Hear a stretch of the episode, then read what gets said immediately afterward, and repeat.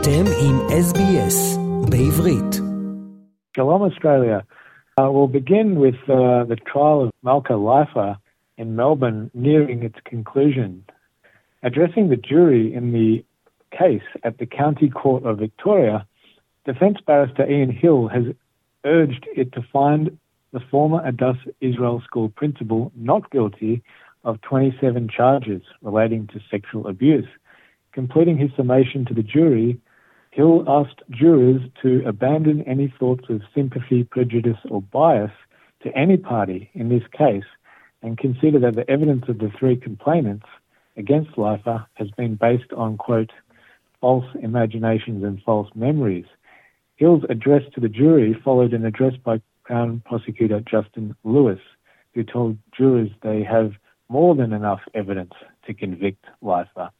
On Tuesday, acting Chief Judge Meryl Sexton adjourned the trial to this coming Monday after Judge Mark Gamble, who had heard both barristers' closing arguments in full, tested positive for COVID, with jurors being offered rapid antigen tests. So, uh, Leifer, 56, of course, is an Israeli who is a former Adass Israel School principal and a mother of eight, and she faces charges including rape, indecent assault, and sexual penetration of a child aged 16 or 17 under her care or supervision, and she, she pleaded not guilty to all charges. Hill told jurors that, quote, as we go from one witness to another, you can see that what you may have thought is not necessarily the case, and you are here to judge credibility and reliability. Use your common sense, he said, and experience of life.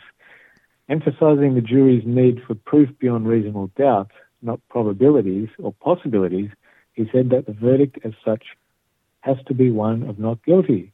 And he said the unfortunate narrative of the three sisters commenced, perhaps, from innocent beginnings and from remarks taken out of proportion, which grew, as we said some time ago, like a story, like wildfire, he claimed, constantly added to and developed over the years, where truth and reliability were lost in false accounts.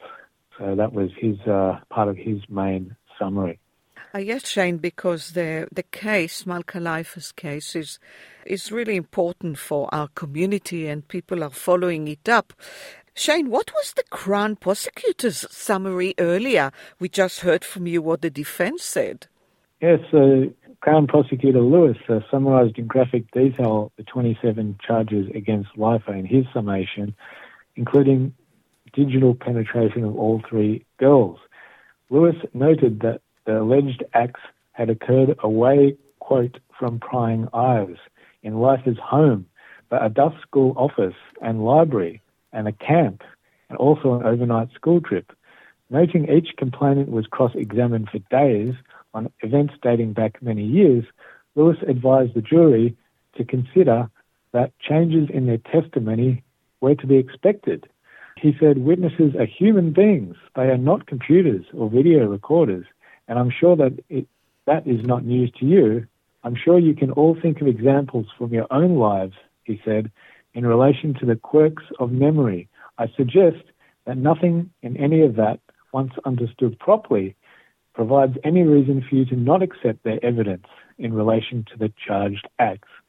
Lewis said Leifer, quote, groomed and sexually abused the complainants, and Leifer had been a respected member of the community and was in a position of authority that she was fully prepared to exploit.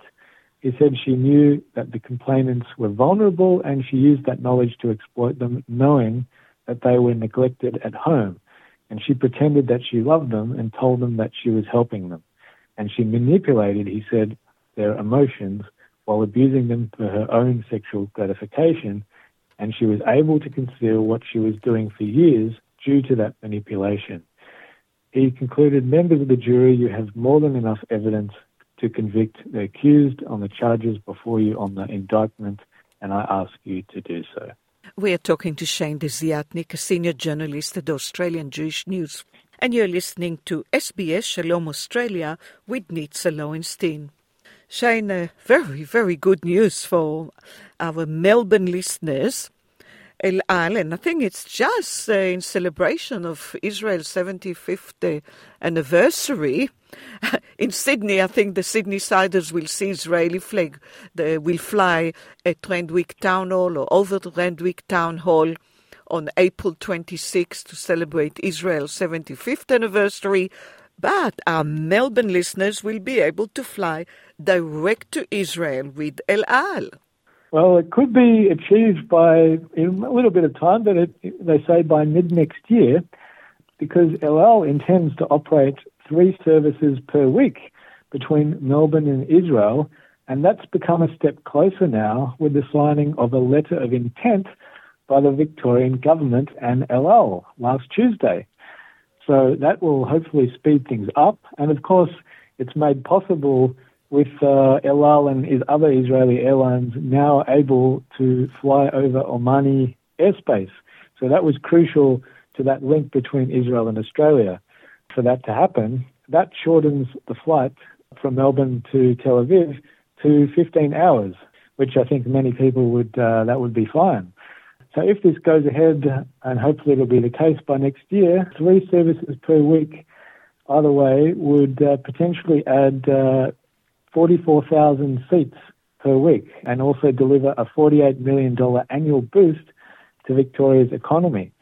So uh, let's hope uh, this goes ahead. And, and yes, it's to Melbourne at the moment. So Sydney siders will have to fly to Melbourne, or uh, who knows, maybe uh, down the track, El Al might uh, might fly to Sydney too.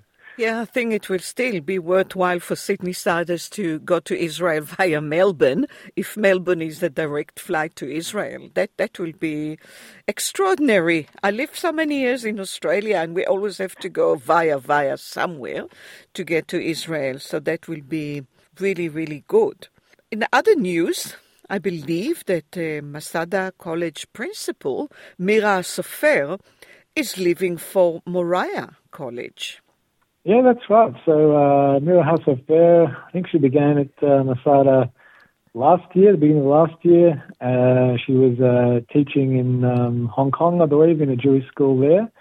But uh, she'll leave. Uh, she's decided to uh, work uh, from term one, 2024, being uh, just recently uh, hired to start then by Moriah College. And uh, the interesting thing about that is she actually lived, uh, was brought up in Australia, and she attended Moriah College, and she was one of the first, or the first, original Moriah College Year 12 graduates. And she studied education. She's been very, very successful uh, as an educator, as a motivational leader at schools. Of course, she's uh, transformed Masada. Masada did very, very well in the HSC. That's just uh, the most recent one.